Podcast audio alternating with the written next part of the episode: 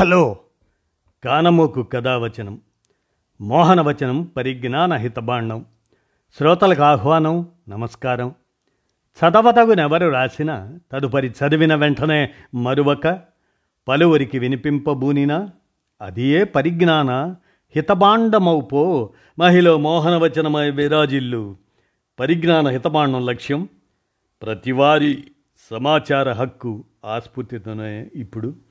British వారిచే భారతీయులకై చట్టాలు అనేటువంటి సమాచారాన్ని ఇప్పుడు మీ కానమోకు కథ వచ్చిన శ్రోతలకు మీ కానమోకు స్వరంలో వినిపిస్తాను వినండి. బ్రిటిష్ వారిచే భారతీయులకై చట్టాలు. బ్రిటిష్ వారు మన ఇండియాలో చేసిన ఈ చట్టాలు గమనిస్తే శిశుహత్య నిషేధం అనే చట్టాన్ని పద్దెనిమిది వందల నాలుగులో చేశారు. అలాగనే సతీ సహగమన నిషేధం పద్దెనిమిది వందల ఇరవై తొమ్మిదిలో చేశారు. ఆంగ్ల విద్యా పద్ధతి పద్దెనిమిది వందల ముప్పై ఐదు ఇవన్నీ చట్టాల ద్వారా రూపొందించారు. అందరికీ ప్రభుత్వ ఉద్యోగాలు అనేటువంటిది పద్దెనిమిది వందల ముప్పై మూడు చట్టం ద్వారా. నరబలి వ్యతిరేక చట్టాలు పద్దెనిమిది వందల ముప్పై ఏడు అట్లానే పద్దెనిమిది వందల యాభై రెండు ఆ రెండు సంవత్సరాలు నరబలి వ్యతిరేక చట్టాలు బ్రిటిష్ వారిచే భారతీయుల కోసం చేయబడ్డాయి. ఇక దగ్గులను అణిచివేయటం అనే చట్టం పద్దెనిమిది వందల ముప్పై పద్దెనిమిది వందల ముప్పై ఏడులో కూడా. బానిసత్వ నిర్మూలన చట్టం పద్దెనిమిది వందల ముప్పై మూడు పద్దెనిమిది వందల నలభై మూడు. అన్యమతస్థులకు ఆస్తి హక్కు అనే దాన్ని పద్దెనిమిది వందల యాభై ఆరు చట్టం ద్వారా భారతదేశంలో ప్రవేశపెట్టారు.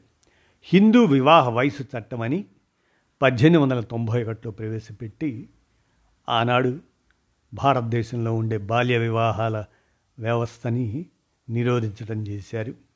ఇక బాల్య వివాహాలు నిషేధ చట్టం పంతొమ్మిది వందల ఇరవై తొమ్మిది ఖచ్చితంగా ఒక చట్టం రూపేణ వచ్చింది. ఇందాక మనం అనుకున్నట్లు హిందూ వివాహ వయసు చట్టమేమో పద్దెనిమిది వందల తొంభై ఒకటిలో చేస్తే బాల్య వివాహాల నిషేధ చట్టం పంతొమ్మిది వందల ఇరవై తొమ్మిదిలో వచ్చింది. ఇక హిందూ స్త్రీ ఆస్తి హక్కు చట్టం అనేది పద్దెనిమిది వందల ముప్పై ఏడులోనే ప్రవేశపెట్టారు. అట్లానే శూద్రులకు అంటే ఎస్సీలు ఎస్టీలు బీసీలు రెడ్డి కమ్మ కాపు వెలమ ఇలాంటి వాళ్ళందరినీ ఆనాడు శూద్రులు అనేవాళ్ళు వాళ్ళకు ఆస్తి హక్కు చట్టం అని పద్దెనిమిది వందల డెబ్భై ఐదులో తద్వారా ఆనాడు వాళ్ళకి ఆస్తి హక్కు చట్టం కల్పించబడింది. ఆయా కులాలకు వర్గాలకు. ఇక ఆడ శిశువులను గంగలో పడేసే ఆచారం ఉండేది అప్పటికి. దాన్ని ఆ ఆచారాన్ని నిషేధిస్తూ చట్టం పద్దెనిమిది వందల నాలుగులో చేశారు. ఇక నిమ్న కులాలతో సహా అందరికీ విద్యా హక్కు అనే చట్టాన్ని బ్రిటిష్ వారు పద్దెనిమిది వందల పదమూడులో తెచ్చారు. మనుధర్మం ప్రకారం శూద్రులకు చదువు నిషేధం. శూద్రులంటే ఎవరు? ఇందాక మనం చెప్పుకున్నట్లు రెడ్డి కమ్మ కాపు వెలమలు వీళ్ళంతా శూద్రులే. వారికి చదువుకునే హక్కే లేదు. అలాంటి సందర్భంలో పద్దెనిమిది వందల పదమూడులో నిమ్ల కులాలతో సహా అందరికీ విద్యా హక్కు చట్టం అనేది పద్దెనిమిది వందల పదమూడులో తేబడ్డది.